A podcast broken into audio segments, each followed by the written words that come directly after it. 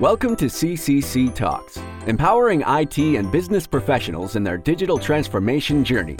Find all the latest tips, tricks, and strategies at our blog and resource center at cloudcredential.org.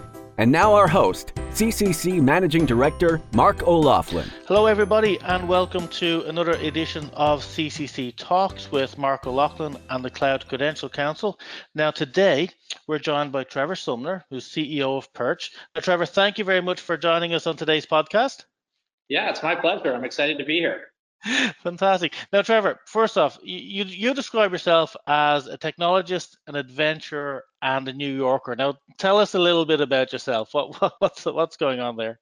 Well, I mean, I think those are the three pieces that you know really help define me. Um, yeah. You know, uh, my father was a, a, lifelong Bell Labs guy. He's his team has created Unix, the T1 line, modern yeah.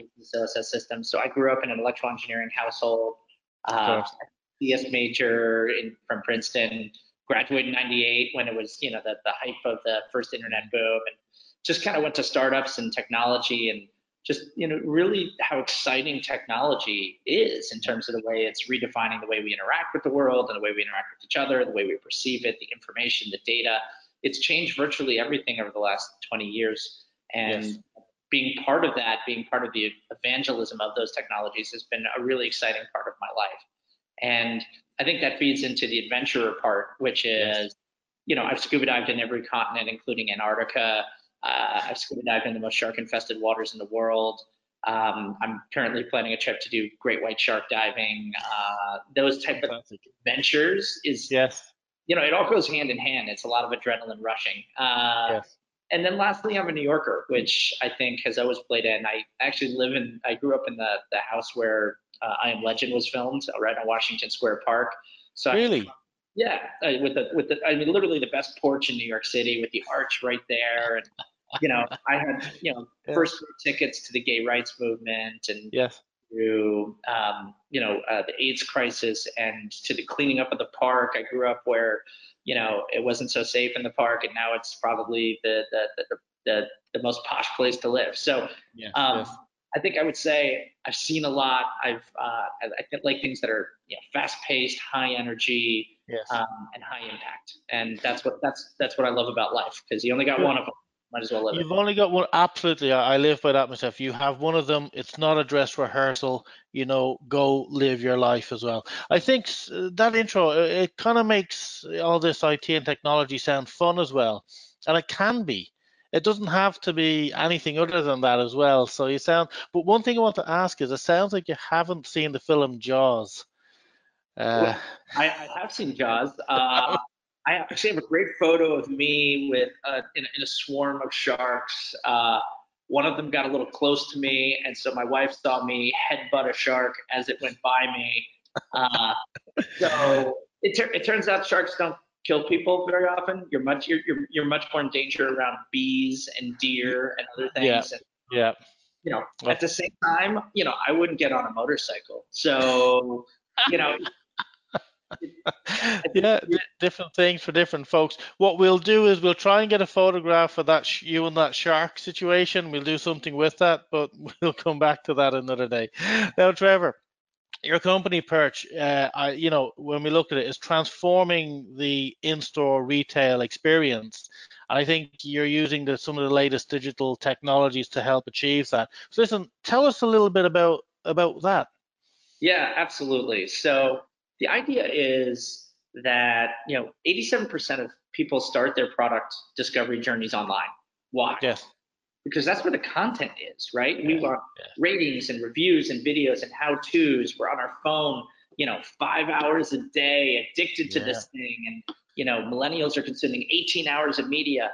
And ironically, the one place to go where there's no media is in store where you're supposed to be yes. shopping, right? And so, why is that? And what we asked is, you know, online I can click on a product to get more information we should be able to click on products in store, right? Yes. So the moment that you touch a product, we know which product you're interested in. It's it's kind of like clicking on a product. It's giving you permission to say, tell me more. So we create these interactive retail displays, basically touch screens built into the shelving. And the moment I touch a product, it knows what I touched and reacts. It's kind of like I don't know. Have you seen Minority Report? Yes. Oh yes. Yes. Yeah. So as the person's going by, it's like, oh, you're interested in this thing, and let me tell you about it, and da, da, da. it's exactly like that. And you know what that means is for the first time, you know, instead of you know digital signage that says maybe it's Maybelline, like how does that help me, you know, pick out a mascara, uh, right? Yeah. You can actually message every single product on the shelf. And the bottom line is we're seeing about 30 to 130% sales lifts. And then we've got access to all this really interesting data, right? So now I can tell you which products convert the best, which media is most effective. Of course. Yeah. I think about old school digital media as like a, the banner ad of in-store retail, right? It's just a, a flashing something message that's not personalized. It's not about me. It's not contextual. It's not engaging. It's not Yes. interactive. And banner ads died for a reason, right? Like we got banner blindness, and, and now we have digital signage blindness. Like we walk in the store and we actively like try and go by because it's noise. It's noise, so- isn't it? Yeah. So we want to be the future of in-store media, really highly relevant, product-based, helpful, interactive, and frankly, it's magical. Yeah, and you said something there which really really struck a chord with me. Um, you said it's it's using this to say to you know for the customer to say tell me more about the product, not sell me more about the product. It's actually tell me more about it. I can make up my own mind what I want to buy. Don't push it down me, but I'm more likely to make a decision if I'm more informed. And I what interested me in, in this story with Perch is unlike the online stuff, you have the physical person in a physical store with a physical product now interacting with technology to understand the decisions that they want to make. Yeah, no, absolutely. And, and the goal is to combine the best of physical and digital shopping, right? So Yeah, yeah. I couldn't help but notice that fancy headphone that you have on with that glowing blue microphone. Very, very fancy. Uh, It's- you know, how do you go about picking out something like that, right? Like, let's say you go to a Best Buy and there are 10 Yeah. of them, right? You want to touch it, you want to see it, but then you want to see the reviews and like, you know, does it have noise cancellation or doesn't it have noise cancellation? Does that connect to your phone? Does it, is it compatible with an iPhone or an Android? And if you go into a Best Buy, you get a three by five card. That's not going to work, Yeah. right? So all these products and all the best experiences are really combining the best of physical and digital shopping. And to your Yeah. point, it's not it's it's it's informative, but also like what are what what holds me back from making a decision on a product? Like for that, it might be comparisons of products. For a lipstick, it's what does it look like on my face? So we have one where you literally pick up a lipstick and it Yeah. puts the lipstick on your face. Yeah. So you can try green and blue and red and all the different shades. Um, uh, for Kate Spade, we do, you pick up a purse and you can personalize it with polka dots and stripes and flaps and straps. And, you know, that shows 80 to 180% sales lift because seeing all the combinations and personalizing the purse just for you is really impactful. Um, Another example is, you know, Johnson and Johnson, right? As soon as I pick up a Band-Aid, I know you've got cuts. Like, hey, you know you need Neosporin for that too if you want it to heal faster. So it's really thinking through the mentality of the customer and how to inform them, how to engage them, and sometimes even how to entertain them. Yeah, um, and with that in mind, do you consider what Perch is doing? Are, are you a disruptor in the industry or an enabler, or can you look at that from both angles? I, I think disruptors are by by definition enablers of new models, right? Um, Yes. uh, I think this is disruptive. I think the entire retail industry is going through a massive amount of disruption. I, Uh, I agree. and Yes. rapid. I mean, uh, it's rare in history that you see a four trillion dollar market um, really going under so much churn um, right now. And Yep. Uh, you know, we often get compared to digital signage, and it's it's it's just it's very difficult for me, uh, just because I think of, you know you can tell I think not so highly of traditional digital signage. I think it's a banner ad, right? Yeah. um, yeah. and we're seeing kind of five to 10x different types of results. I think of it actually, you know, going back to it like the iPhone, right? I, I had a phone before the iPhone. It had a web browser, it had apps, it had text, it had calls, it was a flip phone, and it had the same functions, but just this is a radically different device. It's a Yes. order of magnitude level of disruption that has opened up the mobile web, mobile apps, all Yeah. kinds of data. Um, I see it as that too. We're you know similar to some things in the past, but fundamentally different and disruptive in the way we enable brands to have visibility into what consumers are doing at the shelf, the way retailers and brands work together, the ability to bridge online to in-store back to online. These are all yeah. new, powerful, disruptive concepts.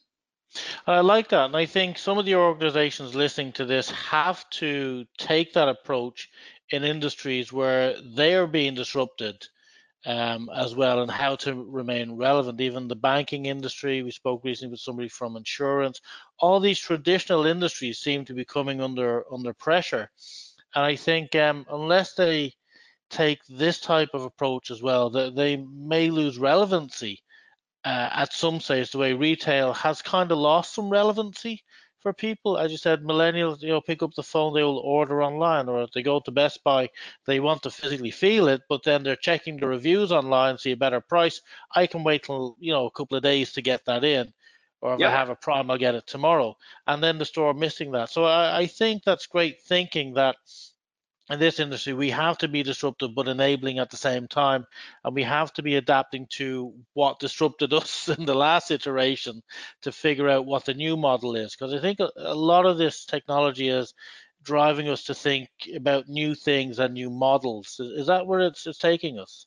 Yeah, I think absolutely. I think e-commerce has really made people question a lot of things. Uh, yeah, but I also yeah. think a lot of misconception around e-commerce. So um, for example, you mentioned millennials wanting to, to go online. So do you think millennials prefer to shop in store or online? It's interesting. I had a conversation last week with uh, with my view uh, was that um, I think if retail got a different experience, like what you're talking about, that it would draw people in, but they have to change. And this person I was talking to said, no, I just want to easily. I he had a coat I just bought this online um, and that was it. But I said to him, what you're talking about is buying that, that coat thing is a commodity that you could get anywhere. There's no differentiation in that.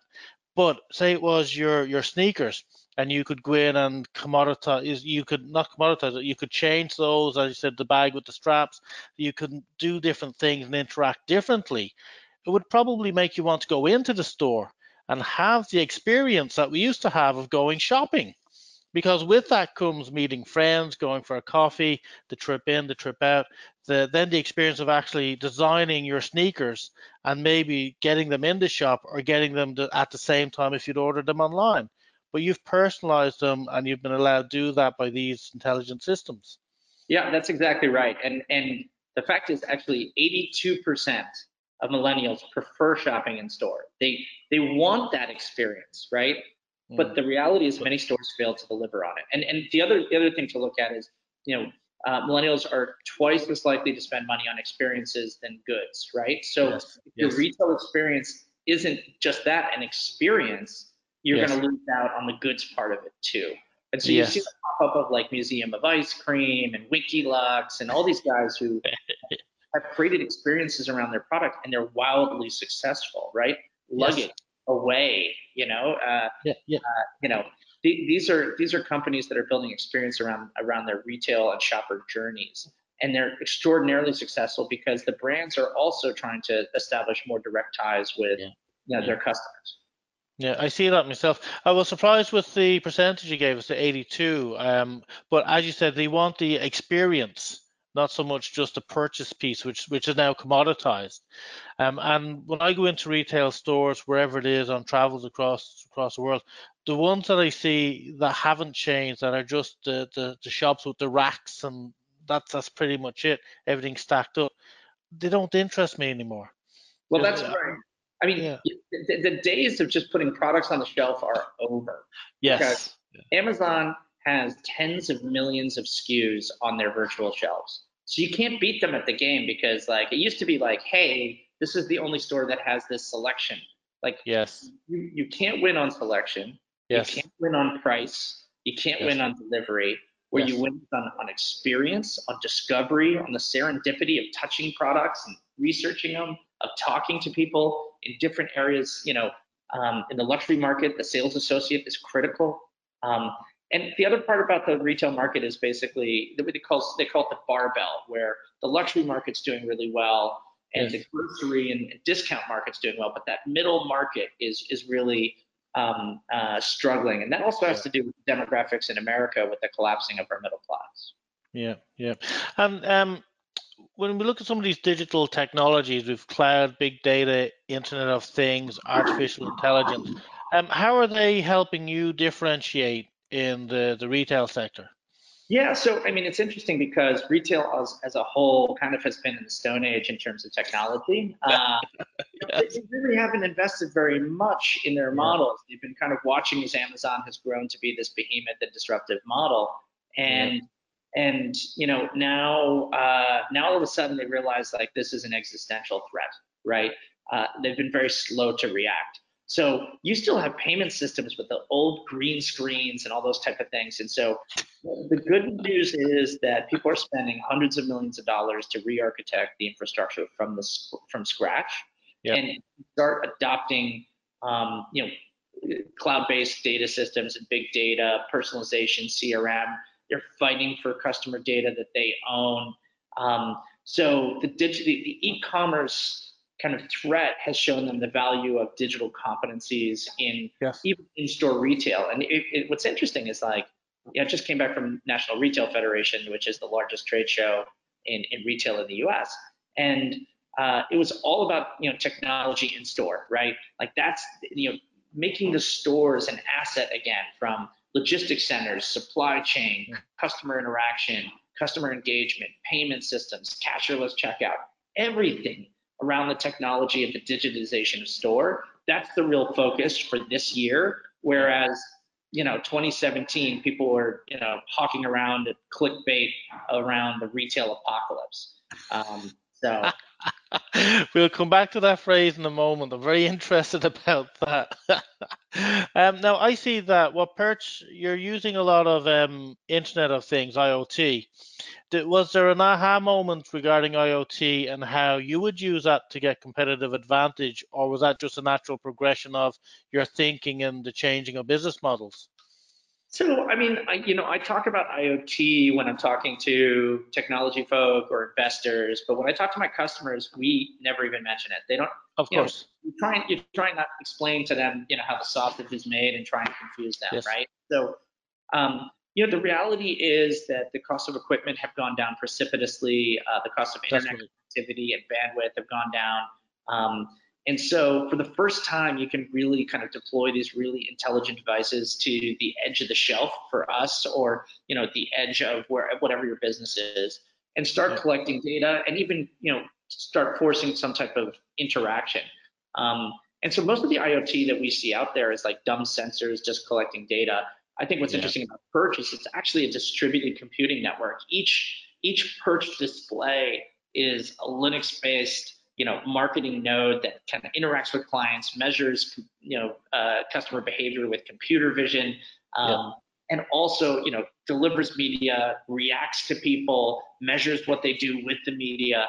So it's much more interesting to me than just some of the uh, I don't want to call it dumber, but uh, um, less sophisticated, less interactive um, explosions in the IoT market that are really around data collection. And that's why I was interested in your use of IoT because we've seen a, a, lot of use cases of, as you said, these kind of more dumber sensors. They're pulling in a lot of data that goes into a lake somewhere, whatever that is. People, uh, first of all, they can't even structure it. They don't know what it means. It's all sitting there. It's going into a cloud because storage is cheap, or at least the way they, there there are cheaper ways to store it. but um, they don't get much out of it when I looked at some of your stuff at the in-store, it was all about trying to use these sensors to interact with the customer and what they were doing, and then trying to pull in some intelligent data that then feeds and correlates up into more intelligent knowledge for the store about what's happening as opposed to just individual bits of data that nobody knows what to do. So it seems there's a lot going on in using intelligent sensors in an intelligent way um, to deliver what, what Perch delivers. Yeah, absolutely. And I think that's what, what some of the things that differentiates us from the retail analytics market, where if you if you go to a store next time, look up, there are cameras everywhere, everywhere, yeah. right? And they're tracking um, you know, kind of traffic flow and what they call yes. loss prevention, which really means you don't steal things. Yes. Um, and so it's great. All right, I've got heat maps. And Trevor walked in, and you know, a 43 year old male with curly hair who needs a haircut, by the way. Sorry about that. And you know, he touched this product out on, on you know on the aisle, and you know, great. What are you going to do with that data? Yes, exactly. Yes. So, so for us, the, we're a closed loop marketing system, just kind of like, you know, almost like a website, right? Where you can use the data to decide how to personalize the journey. You can also decide, you know, how to improve it to do A/B testing. I'll give you an example. Um, Johnson and Johnson launched a, a, a beauty um, end cap, uh, which is the, the, the, display at the end of an aisle um, at Meijer supermarkets. and interestingly enough, you put your least performing product on the bottom row because it's the hardest to see, right? Yep. And so they had Neutrogena and Aveeno, and then Clean and Clear, which was their least performing product at the bottom. And they had Kerry Washington for Neutrogena and Jennifer Aniston for Aveeno. And for Clean and Clear, they didn't have a spokesperson, so they just used influencer videos. Yeah. What we saw was that even though the engagement was the lowest on the bottom shelf because it's at the bottom, the conversion rate from pickup to screen was the highest. And so we said, what's the difference here? And yes. we looked at it and we said, it's the influencer videos. What happens if we replace Kerry Washington and Jennifer Aniston with influencers? And what we've seen is a 20% increase in engagement and an additional 10% sales lift. So that closed looping, not only of the analytics, but the method by which to affect the behavior of the analytics yes. is excellent, right? Yes. And so it's not data for data's sake. We can move the needle. And by the way, traditional digital signage typically shows one to four percent sales lift are just changing the content has, has results in additional 10% sales lift. That shows about, oh. you know, the, for beauty for Johnson Johnson shows about 40% sales lift. That's wow. that's a, a, a, substantive difference. So it, I think it's important to, to differentiate between just sensor and data collection and the things that are actionable in a closed loop type of way. Yeah, yeah, and um, I think you know it's a good example of big data, not for the sake of big data or the data scientists, scientific stuff that goes behind it. It's taking a step back and saying, how do we architect this from the experience and then capture information that tells us is that right? And I think a lot of companies we've come across in case studies are looking at that big data IoT sensor stuff from the technological side. As you said, you don't, you know, you don't talk like that to the customers. It's we have that understood. Um, I think that's where they're challenged. Uh, they spent a lot of money on the big data, the IoT, the cloud, all this kind of stuff, but they forgot about that what we call customer journey or customer experience or customer interaction piece, and that should be the focus, supported by what the data is telling us, not the data being the focus trying to drive a sale. I think yeah. that's the differentiator. Can I ask, um, again, not to dwell on the technologies of it, but in using IoT from your company, did you face any challenges with, say, the technology, skills gap, connectivity, availability of IoT solutions and products and software, um, or has that improved over the years? Yeah, I mean, look, it's required a lot of deep investment. It's a lot easier to deploy software to the cloud and you know god forbid a bug happens right? Like you just you just deploy your code and update it and hopefully you know, yeah. sometimes it's more complex than that obviously but but with, with with the distributed network of marketing applications if thousands of nodes uh, with hardware and you know hardware that changes over the course of several years of operating the business um, it's a really interesting challenge. Um, so if there's anybody out there and you know DevOps and systems reliability engineers. We're actually hiring. Uh, it's a really fascinating challenge in terms of how you distribute these applications. But I, I, think also, you know, when I started here even two and a half years ago, um, you know, the, the, landscape around IoT has fundamentally changed. You know, uh, yes. uh, Google's investment in IoT Core as part of Google Cloud Platform or GCP. Um, you know, we've re, re, kind of re-architected the plat- our platform around that.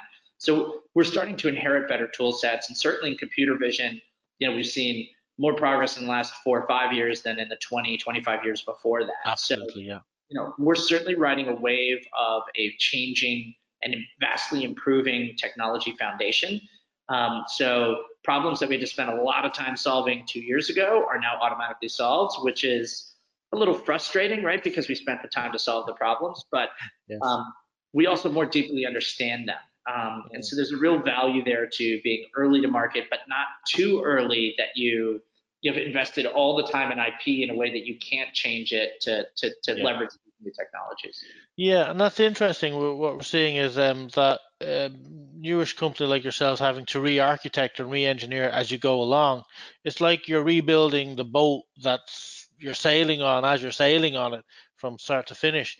And I think organizations that have been around longer period that have had longer, you know, time to sweat their assets or to use their investments are struggling with this a little bit and probably losing a bit of ground that they think we've invested in whatever IT or services or digital that we're going to use, but we don't expect to reinvest for another seven years. I think those days are going away, that it's continual updating and re-architecting and re-engineering based on the changes in the technologies that we're using, which is happening faster.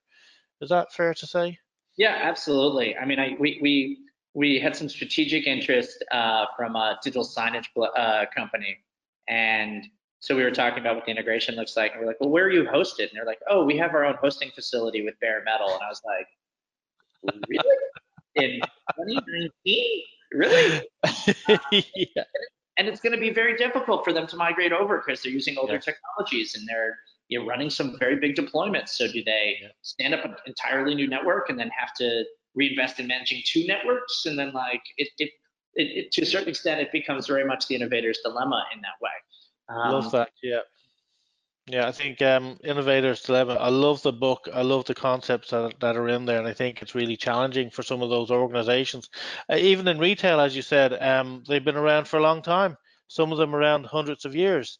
But now, not only are they having to fight with the ever-changing technologies that are coming up, they're having to reinvent the business model that they operate in, which can be challenging as well. And I think something like this, especially for a public company, right? So absolutely, yeah yeah, so so Erik Nordstrom has been very public about Nordstrom, right? I mean, he wants to make some changes, but that would mean, you know, some short-term hits to revenue and profitability. And the, the investor said no. And it's like, well, well, we can't continue going down this route. Uh, you know, one example is, you know, the big metric in physical brick and mortar retail is, you know, sales per square foot. But yes. if I go in and, and I go to Bonobos and I go to select, you know, pants or whatever it is, you can't you can't you can't actually buy in store. You finish on the phone or you finish e-commerce and then they ship it to you. So their revenue per square foot is zero, right? Yes. Yep. If you want to enable showrooming, like right now, people go in store and complete the purchase online 28% of the time, something you alluded to. Like yep. people aren't capturing those sales. So it turns out that stores are much more productive.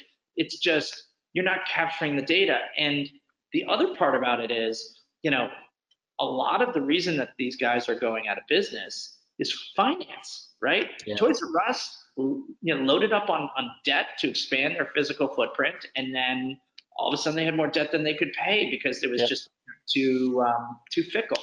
And if you look at all these big guys that we're talking to, one of their biggest problems, whether it's J.C. Penney or Sears, like the the real big talk is how are they restructuring their debt? How are they going to make their debt payments? They just they don't have the financial wherewithal to, to, to be able to navigate and make changes, which means they're forced to continue down a strategy they know is not working. Yeah, right. Yeah. So, you know, Macy's, for example, this week just announced that they are um, going to close a bunch of their less performing stores, open yes. up a bunch of new, smaller format stores, focus on the categories um, that make sense. And you know, even though they announced, you know, uh, closing about you know a fifth of their of their store footprint, the stock went up because this is the right move. You have to have that ability to to change directions and pivot.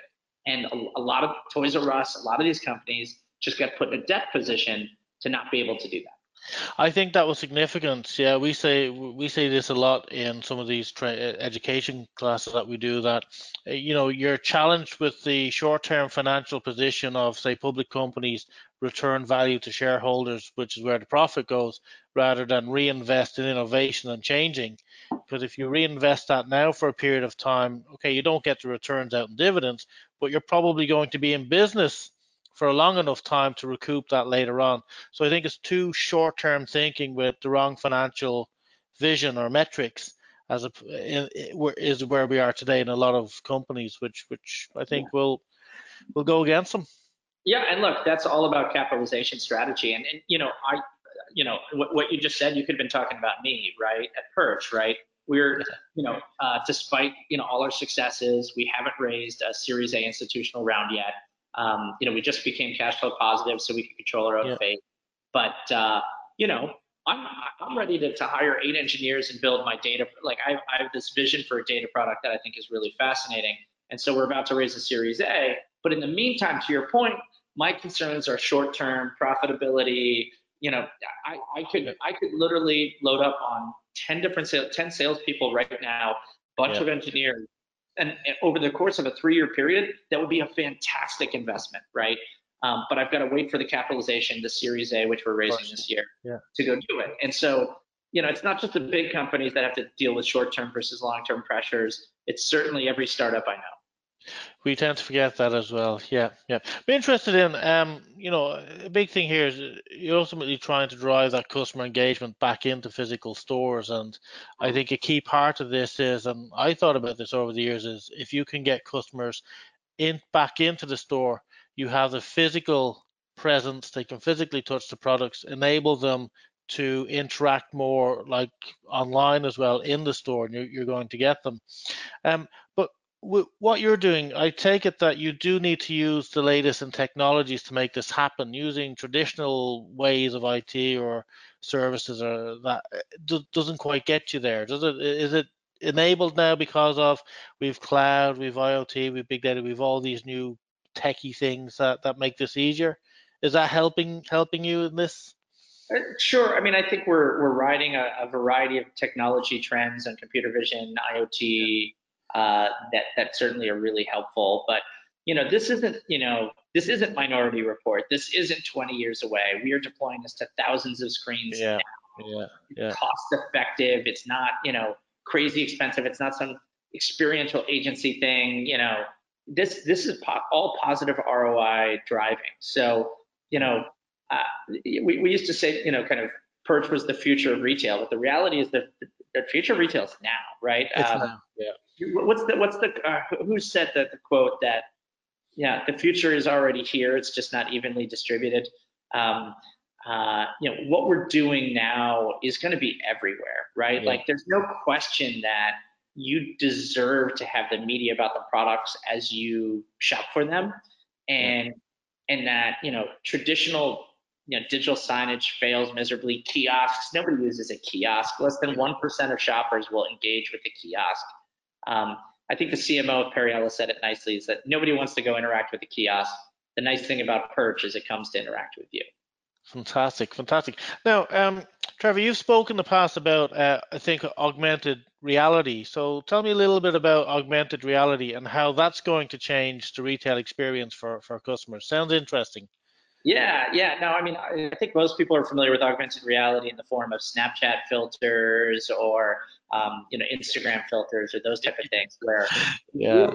in real time through your camera on a phone, uh, we we use technologies to update what you see, and uh, sometimes that Snapchat filters. Actually, one of my favorite ones is this uh, this bus stop in I think it was in London, and you know, you think you're you're sitting in the bus stop and you think it's a glass window right next to you. Yep. It's actually a screen that's looking through a camera about what's going through on the other side of that you know window, if you will. Yes, yes. So it looks like you see the people walking. It looks like a window. Yes, yes, yes, All yes. Of a sudden, aliens come and start sucking people up, and you know, like aliens and monsters crawl out of like the subway and grab people. A yeah. tiger comes at you. It's it's great. It's it's I forgot what it's called. It's uh, just look at Pepsi. Search search on Google for Pepsi augmented reality campaign. It's yeah. awesome. Um, so you know, there's Magic Leap that has raised I don't know how many billions of dollars and you know sold a couple hundred devices. yeah. um, you know, uh, the, the, the cameras that are around the world are, are getting better and better at interpreting the world and recognizing objects, and yeah. that gives us the opportunity to enhance that. And so you know, Google Glass was very early on this, where you know you could overlay information on the physical world. And I think the challenge to date is that it often requires you to have your phone out all the time, walking around, um, or you know you have to have Google Glasses on or something like that. And you know, there shows a lot of really interesting potential. Um, but you know, you kind of need more mass market acceptance to to make it work. And I think uh, Apple has announced that they're going to launch their glasses now in 2023, which That's pushes right, yeah. 2022. Uh, so we'll see. Um, I, I, think that, that, that the notion of combining the digital world and the physical world, the, the possibilities are endless and exciting. And there's so many like, just think about being you know, let's say you're in inventory, right? Like inventory management, walking through the warehouse and be like, oh, that parcel should have gone, and this this is empty, inventory low warning, and like imagine all the intelligence of yeah. doing your job better, uh, walking through the world, seeing Yelp reviews of the restaurants as you go by, seeing somebody, you know, who you don't remember but immediately comes up, does facial recognition. You're connected through XYZ on LinkedIn. Oh my God, how much social anxiety would that cure for right? I, I could do with some of that some days, yes. yeah, yeah. Oh, I just said, it's so good to see you. How's your wife Jane? You know, like how are the kids? How was yeah. that Costa Rica vacation? And you know, whatever, right? You, uh, you, yeah. you become much more knowledgeable about the world by providing the right message at the right time, overlaid on the physical world. I think that that that that's good. Um, you know, so I guess um, question: What's you know the future for retail look in general. You mentioned earlier about a retail apocalypse. Very fascinated about, about, about that phrase and your take on it. So, is that are we expecting a retail apocalypse anytime soon, Trevor? There's no retail apocalypse. Uh, I, I, you know, I, I, just hate that word. It's like it's just people use it to clickbait. It's like in New York, yeah. every time you know, even an inch of snow, it's like it's a snow apocalypse. It's like it's it's weathermen trying to sell you weather reports, right? Yes, yes. So, like, I, will give you a couple examples. Um, so, uh, e-commerce is growing faster on a percentage basis than um, actual brick and mortar, but on a dollar basis, brick and mortar is growing more than e-commerce. Yes. For every store, every brand closing stores, there are five brands opening stores. Two thirds of custom of, of retailers who have raised more than six million dollars have opened stores, and Amazon the king of e-commerce. Yes. What are they doing for growth? Yes. opening, opening stores. stores. Yes. And there's a variety of reasons for this. Facebook, you know, acquisition has gone up. You know, the cost has gone up 300% over the last five years. So yeah. all the direct-to-consumer companies are seeing their cost of acquisitions go up because of Facebook. Because as you scale, it just gets more expensive. And all of a sudden, you're like, actually, it'd be a lot cheaper to open stores and acquire customers that way. Not only is it less expensive, you build better brand loyalty. The customers are more profitable. They return their items less. It has a bigger brand impact. Stores turn out to be like, it, it's funny talking to people who are like, huh, stores. yeah, where ah. 85% of transactions happen. Still, you know, a yeah. four or five trillion dollar market. There's so much money being spent on stores and in-store infrastructure. It's it's it's mind blowing. And I think a lot of people are like, oh, stores are dead. like Okay. All right. I, I can't talk to you. I think um, it might be they may be dead if they don't change or adapt to what's happening. As you said, one store closes, five will open, but they're opening with an experience. Some of those examples that you gave, even small stores, they're not stacking stuff on shelves and you just come in and pick off a shelf. They're actually giving you something something more. I do yeah. agree. I think um, yeah, it's not a retail apocalypse if these or these stores and retail actually thinks that we've got to change our thinking, our model. Um, there's companies like yourself, and there's technologies now to be used to help people do something different in the store. And I think I, I explained this myself by saying that I believe that, um, you know, the retail in general have what Amazon desires, which are stores, because they have that personal touch to the end consumer that can pick up the product, they're in the store, and then they can actually give them a more of an experience than they get online buying something of a commoditized item that you said, yeah, if they're not happy with it, they can return it. But if you've had that experience, you might be happier with the purchase overall and perhaps not return it. You know, yeah. so I, yeah. I think there's, there's a lot of change. I think the challenge is people are hearing about all these store closures, and it used to be, you know, there are all these big stores with giant, you know, real estate footprints because you used to compete by how much shelves you had on the shelves, right? Yes. So you want yes. more products on the shelves, you need a bigger space. But now that's not what it's about at all. And in fact, you know, the bigger the space you have, the harder it is to fill with experiences. So it's yes. like, what is your retail experience per square foot, as opposed to revenue per square foot? Is is kind of like this new kind of measure. So we're seeing smaller footprint stores, better service, better information, better tracking from online to in-store back to online. And um, you're going to continue to see a lot more of that. And, and, and the reason that there are five brands opening stores for every one that's closing is because all of those with a digital mindset, with an experience mindset, are thriving. They're just they're not named Sears and J.C. Penney. They haven't been around for 50 years. Yeah. They're not the big anchor tenant at your mall that's closing down. It's you know Casper that went public and is opening up 200 stores. It's Madison Reed that's opening up 800 stores. Yeah. It's Away, Allbirds. It's all these guys that you know Warby Parker. Everybody, I talk about Warby Parker. Have you heard of Warby Parker? Nope. But we'll look them up. No. Okay. So they're, they, people will say, oh, that's the place where I go online to buy glasses.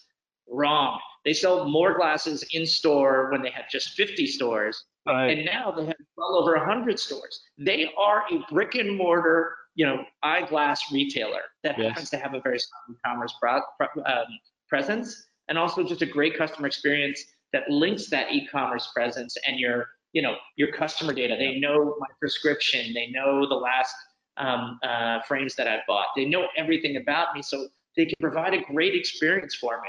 And yes. so I think we're going to see a ton of change, but it's, it's you know, uh, last year was called retail reinvention. This year, I think it's brick and mortar's return to the throne. Love it. Brick and mortar's return to the throne. I do believe there is a space for them.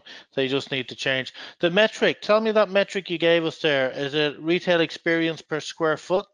as opposed to revenue yeah. per square foot. I love it. Yeah, absolutely, absolutely. Like, what what is the type of joy you create? Why do you why do I even come into the store? Like, a woman gets excited about going to Sephora or Mac, right? Because they get you know there's an experience. If I have to go get more, you know, Old Spice deodorant, like eh, this sounds terrible, right? Like, I, I wish I could just order. Yeah, I'll just order it, right? Um, actually, the reality is like I don't use Old Spice, but um, so I'm, I'm, not hating on Old Spice. Um, uh, but uh, but yeah, how do you create joy? How do you create like you know? I want to look forward to going shopping for clothes, electronics, a smart home. You know, yeah. I don't want it to be um, a chore. Yeah, that's that's that's true. Have you, Trevor? Have you any final words on how digital tech and services are changing how we live our lives? Well, I mean, uh, that's a really broad question, right? Uh, by design, yes. I like. I'm, I'm excited by lots of different technologies. I think we're finally, you know, coming to realize that the power and the dangers of data, um, uh, including social media, uh, and I think the kind of next phase is really figuring out like how do we create technologies that make our lives better, um, rather rather than maximize ad revenue pardon me, mm. maximize ad revenue. Um, and uh, I think there's going to be kind of a reinvention about, you know, how we communicate with each other and what we post and what we share. Yeah. Um, I'm excited about, you know, Apple Pay and getting rid of my wallet. Um, uh, I don't understand why I have to have a wallet with all these things. Um, uh, I'm excited by, you know, obviously computer vision and really understanding what's going out there in the world and how we can yeah. aggregate information in new existing ways. Of course, that also has dangers to it. Um, just look at the monitoring that they do in China, for example. Yeah. Um, yeah. It's uh, you know we're we're starting to there, there's we're starting to realize our, our kind of sci-fi futures that I remember when I was growing up in the 80s on Washington Square Park, and yes. you know I think we really have both the opportunity and the responsibility to guide these technologies to make the world an amazing place, a joyful place, um, an engaging place um, yep. and not just uh, a really great advertising market. I like that you said we have the opportunity but the responsibility. I think that's important to, to finish on. Um, as you said, we have some fantastic technologies and some fa- fantastic opportunities as well, but we need to make sure that we do that correct. Trevor Sumner, thank you very much for joining us today on CCC Talks. I'm sure we'll talk again soon. Thank you very yeah, much. Absolutely. Thanks. Thanks for having me on and letting me talk about Perch and you know um, about technology. This has been really great, and uh, you know love the show, and uh, let's do it again. Fantastic. Thanks again, Trevor. Take care. Bye bye. Thank you for joining this episode of CCC Talks. We hope you enjoyed this episode and walk away with a ton of actionable insights. If this is your first time joining us, this is us extending a personal invitation to you to join other IT and business professionals. So please subscribe on iTunes, YouTube, or Google Play. If you are struggling in any capacity in your digital transformation journey, contact us. We'd be more than happy to guide you and find you the right certification courses to help you manage the challenges modern businesses are facing. This was CCC Talks. Until next time.